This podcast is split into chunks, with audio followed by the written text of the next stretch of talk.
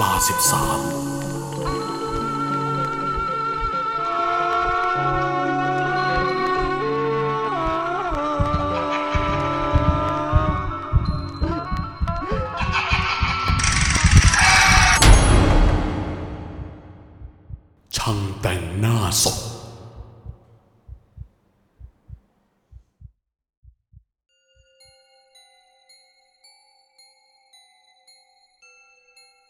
สวัสดีครับป้าชื่อต่อย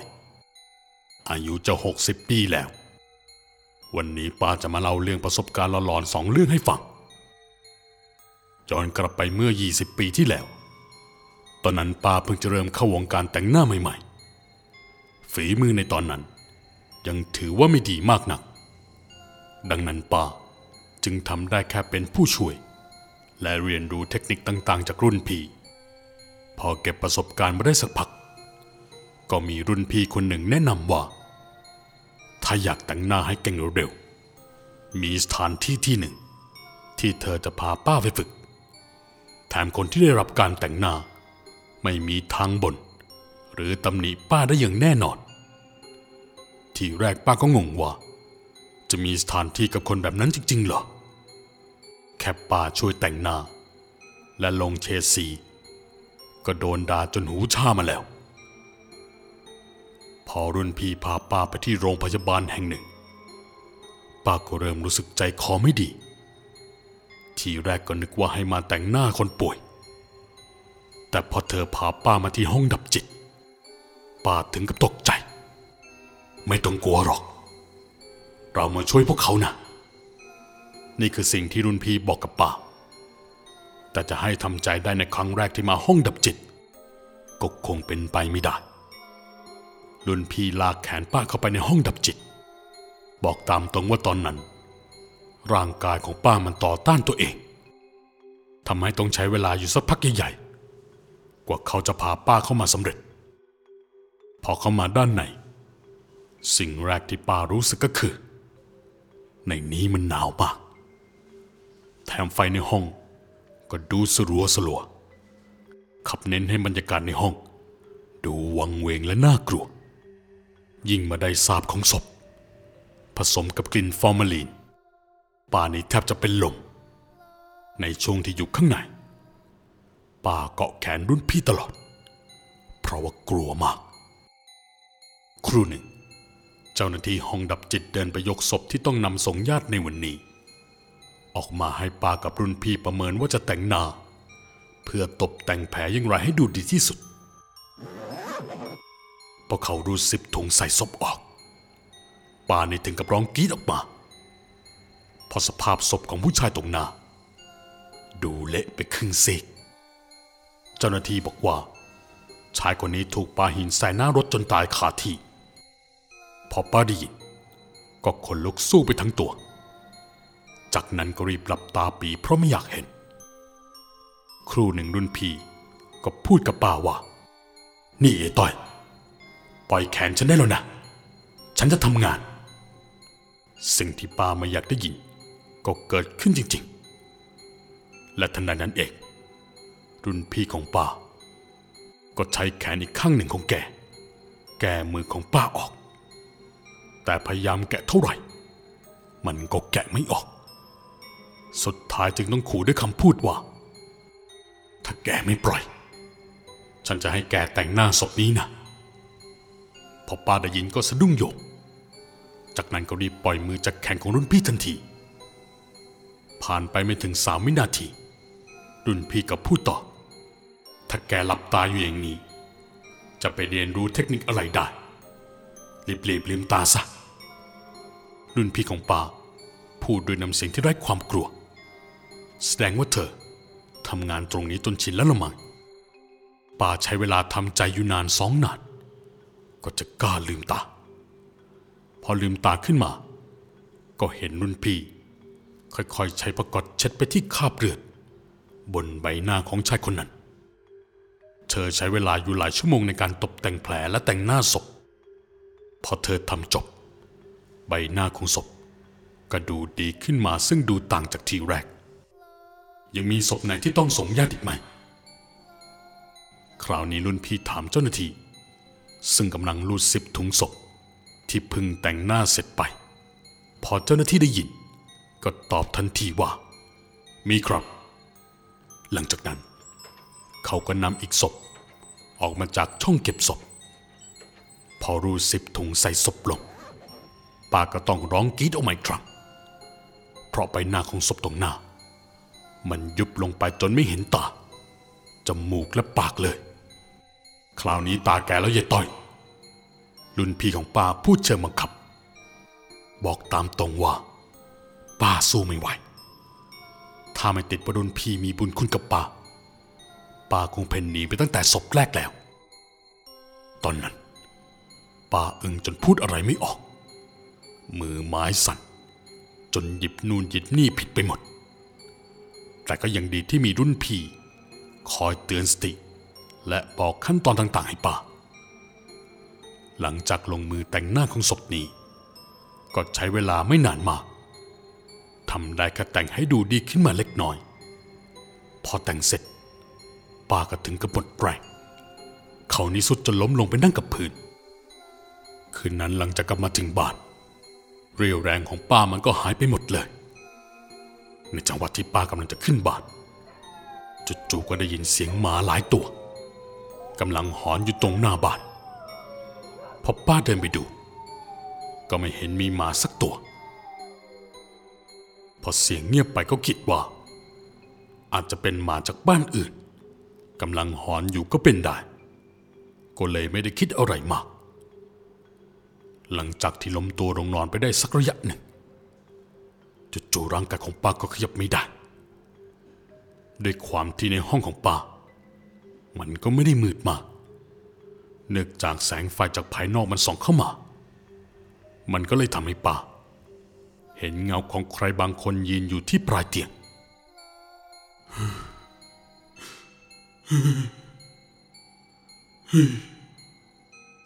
ตอนนั้นป้ารู้ได้ทันทีว่า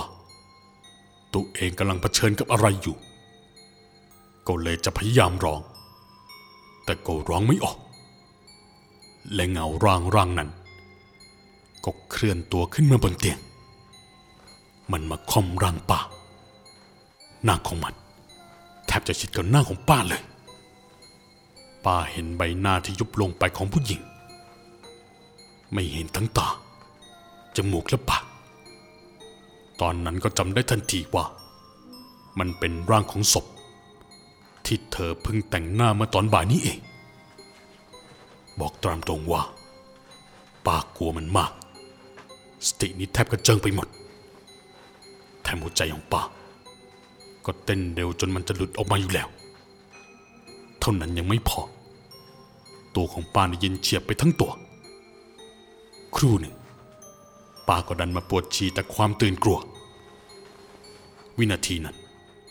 ป้าคิดในใจว่าทำไมถึงตามมาที่บ้าน เหมือนผีตนนั้นจะรู้ว่าป้าคิดอะไรอยู่ มันจึงตะโกนใส่หน้าป้าว่า มึงแต่งหน้ากูไม่สวย กูจะตามหลอกมึงทุกวัน พอสิ้นเสียงของมัน ป้านี่เป็นลมไปเลยตื่นขึ้นมาอีกที ก็เจอกับคาบสีเหลืองๆมีกลิ่นฉุนๆบนเตียง แปลได้อย่างเดียวว่าป้าฉี่ราดออกมา แถมไม่รู้ตัวอีก วันนั้นป้าโทรไปเล่าให้รุ่นพี่ฟังนำเสียงนี้สั่นเลย แถมตัวยังสั่นตามเสียงอีก พอรุ่นพี่รู้ ก็บอกให้ป้ารีบกลับไปที่โรงพยาบาล แต่ตอนนั้นป้าปฏิเสธเสียงแข็ง บอกแค่ว่าจะไม่ไปอีกแล้ว และจะเลิกงานแต่งหน้าด้วย แต่สิ่งหนึ่งที่ทำให้ป้าคิดได้ก็คือ รุ่นพี่บอกกับป้าว่า ถ้าเราตั้งใจช่วยเหลือเขา เขาก็จะไม่มาหาเรา ถ้าแกยังยืนยันคำเดิมว่าจะไม่มา เขาก็จะไปหาแกทุกคืนนะ ด้วยเหตุนี้ ป้าจึงจำยอมต้องกลับไปขอขมาศพ และช่วยกันแต่งหน้าใหม่ จนออกมาดี สุดท้ายก็ไม่มีอะไรเกิดขึ้น หลังจากที่ป้าได้ช่วยเหลือพวกเขาอยังยาวนาน ป้าก็รู้สึกอิ่มบุญ และก็ทำงานนี้ต่อมาเรื่อยๆจนถึงปัจจุบัน ช่วงหลังๆมา ป้าไม่ได้เจอตัวเป็นๆแบบคราแรกอีกนะครับแต่ก็มีเหตุการณ์ล่าสุด ที่เพิ่งเกิดขึ้นไปไม่กี่วันก่อน ป้ารับงานแต่งหน้าให้นางแบบ ในงานเดินแบบแฟชั่นชุดไทยที่อยุธยา หลังจากที่แต่งหน้าให้น้องๆนางแบบเสร็จ ป้าก็ลุกไปเข้าห้องน้ำระหว่างที่เดินไปเข้าห้องน้ำอยู่นั้น ป้าก็เดินสวนกับน้องผู้หญิงคนหนึ่ง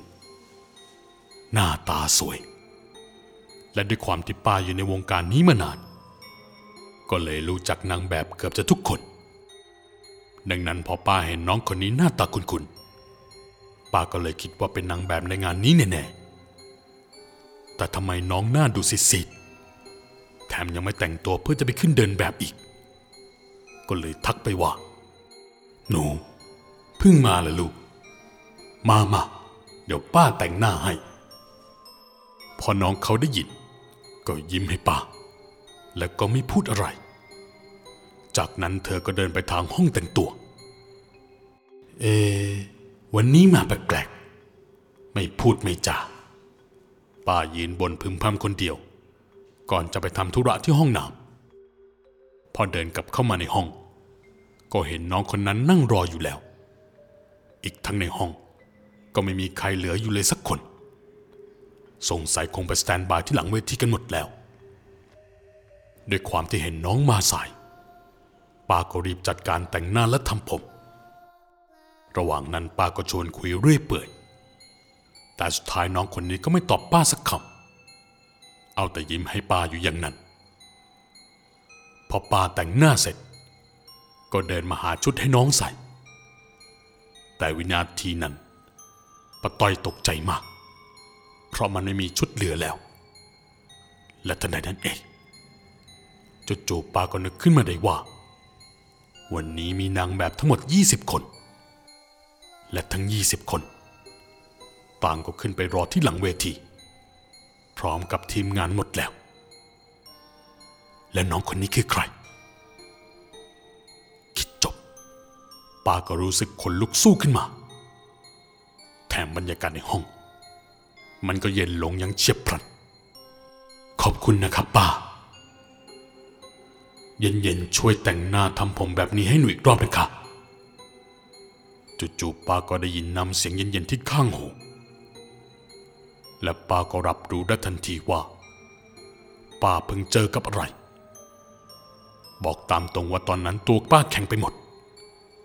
จะวิ่งหนีก็ทำไม่ได้ คล้ายกับกำลังอยู่ในผวังเมื่อได้สติกกลับมาป้าก็รีบวิ่งออกมาจากห้องด้วยความกลัวพอป้าเจอทีมงานกับน้องนางแบบ ก็รีบเล่าเรื่องนี้ให้ทุกคนฟัง มีน้องนางแบบคนหนึ่งถามป้า ถึงรูปร่างหน้าตาของนางแบบคนนั้น พอป้าเล่ารายละเอียดให้ฟัง น้องคนนั้นก็ถึงกับหน้าเสียทันที และพูดด้วยน้ำเสียงสั่นๆว่า ที่ป้าเจอนะน่าจะเป็นวิญญาณของเจน แล้วเจนก็เพิ่งถูกรถชนตายเมื่อคืนมิน่าล่ะ เมื่อเช้าถึงได้วุ่นวายเรื่องหานางแบบคนใหม่มาแทนพอป้ารู้ความจริง ก็เข้าใจได้ว่า เจนคงอยากมาทำงานสุดท้ายของเธอ แต่ป้างงกับคำพูดของเจน ก็เลยเล่าให้ฟังต่อ พอเพื่อนของเจนได้ยินก็ตีความว่า เจนคงอยากให้ป้า ช่วยแต่งหน้าศพให้เธอ แบบที่ป้าเล่าให้ฟังละบัง หลังจบงาน ป้ากับน้องนางแบบ ก็รีบพาป้าไปที่งานศพของเจน ระหว่างทางน้องเขา ก็ติดต่อกับแม่ของเจน รวมถึงเราเรื่องที่ป้าเจอมา ให้แม่เจนฟัง พอมาถึงศาลาสีของวัดแห่งหนึ่งในกรุงเทพน้องนางแบบพาป้ามาหาแม่ของเจน เพื่อแนะนำให้รู้จัก พอแม่ของเจนเจอป้า ก็ร้องไห้โฮพรางถามว่าเจอเจนจริง ๆ ใช่ไหม เธอเองก็อยากเจอเจนเหมือนกัน พวกเราใช้เวลาสักพักในการปลอบใจแม่ของเจน ครูหนึ่งแม่ของเจนก็พาป้าไปตรงกลางศาลา ซึ่งมีศพของเจนตั้งอยู่ ในสภาพที่คุมผ้าสีขาวไว้ทั้งตัว เนื่องจากสภาพศพ ดูน่าเวทนาเกินไป บวกกับแม่ของเจน ที่ยังทำใจไม่ได้ป้ารับปากกับแม่ของเจนว่า จะตั้งใจแต่งหน้าให้สุดความสามารถ พอป้าเปิดผ้าคลุมศพออก ก็เห็นสภาพใบหน้าของเจน ดูซีด ดูช้ำ แถมมีบาดแผลเต็มไปหมด จากนั้นป้าก็หยิบเครื่องสำอางที่พิ่งแต่งหน้าให้วิญญาณของเจน มาบรรจงแต่งหน้าให้เธอช้าๆจนเวลาผ่านไปได้หนึ่งชั่วโมง จากใบหน้าที่ดูซีดดูช้ำและมีบาดแผลก็กลับกลายมาดูเหมือนคนปกติ จากนั้นป้าก็ตกแต่งแผลตามร่างกายให้ดูเนียนมากที่สุดเรากับว่าเจน เสียชีวิตตามธรรมชาติ ไม่ได้ผิดธรรมชาติอย่างการถูกรถชนพอแม่ของเจนเห็นสภาพของลูกสาวอีกครั้ง ก็ร้องไห้ออกมาด้วยความดีใจ จากนั้นเธอก็ขอบคุณป้าสยกใหญ่พอจบงานศพ ป้าก็ฝากเครื่องสำอางทั้งหมดให้แม่ของเจน พร้อมกับบอกว่า ฝากให้เจนเอาไปใช้แต่งหน้า จะได้สวยอยู่ตลอดเวลา คืนนั้นป้าก็กลับบ้านมาอาบน้ำแต่งตัว และเข้านอน ในช่วงกึ่งหลับกึ่งตื่น ป้ารู้สึกว่าจู่ๆอากาศในห้องมันก็หนาวขึ้นมา ทั้งๆที่ป้าก็ไม่ได้เปิดแอร์สักพักหนึ่งป้าก็ได้ยินเสียงหมาหอนที่หน้าบ้านมันดังจนป้าต้องสะดุ้งตื่นพอป้าลุกขึ้นมานั่งบนเตียง เป็นจังหวะเดียวที่กับสายตาของป้า เหลือไปเห็นลำตัวและขาของคน บอกทำตรงว่าตอนนั้นป้าตกใจมาก แต่ก็ไม่กล้าร้องออกมา เพราะคิดว่าตัวเอง คงเจอดีเขาให้แล้ว อีกอย่างไม่อยากให้คนตรงหน้ารู้ว่าป้าเห็นเขา แต่แล้วจู่ๆร่างร่างนั้นก็มานั่งลงที่ปลายเตียง พอป้าเห็นหน้าของเจ้าของร่างชัดๆป้าก็ถึงกับช็อกเนื้อตัวนี่สั่นไปหมด เพราะคนที่มานั่งอยู่ตอนนี้ก็คือเจนแต่เธอมาด้วยใบหน้าที่สวยงาม เหมือนกับที่ป้าแต่งให้เธอที่งานศพ ทันใดนั้นเจน ก็ไหว้ขอบคุณป้าที่ช่วยเหลือเธอไปครั้งสุดท้าย ก่อนจะค่อยๆเลือนลาง จนร่างของเธอหายไปต่อหน้าป่า รุ่งเช้า ป้ารีบตื่นมาทำบุญอุทิศส่วนกุศลให้เจนจากนั้นก็อธิษฐานในใจว่า อย่ามาให้ป้าเห็นอีกนะ ป้ากลัว หลังจากวันนั้น ป้าก็ไม่ได้เจอเจนอีกเลย แต่คนอื่น ก็ยังเจอเจนมาทำงานเดินตามปกติ จนเกิดเป็นเสียงเล่าลือ ถึงความตั้งใจของเจนที่แม้ตัวจะตาย แต่จิตวิญญาณยังคงมีความมุ่งมั่นอยู่ จบไปแล้วสำหรับประสบการณ์ลงหลอนของป้า ถ้ามีเรื่องของคนอื่นมาเล่าให้ป้าฟัง วันหลังจะมาถ่ายทอดใหม่นะ สวัสดีค่ะ และเรื่องราวทั้งหมด ก็จบลงเพียงเท่านี้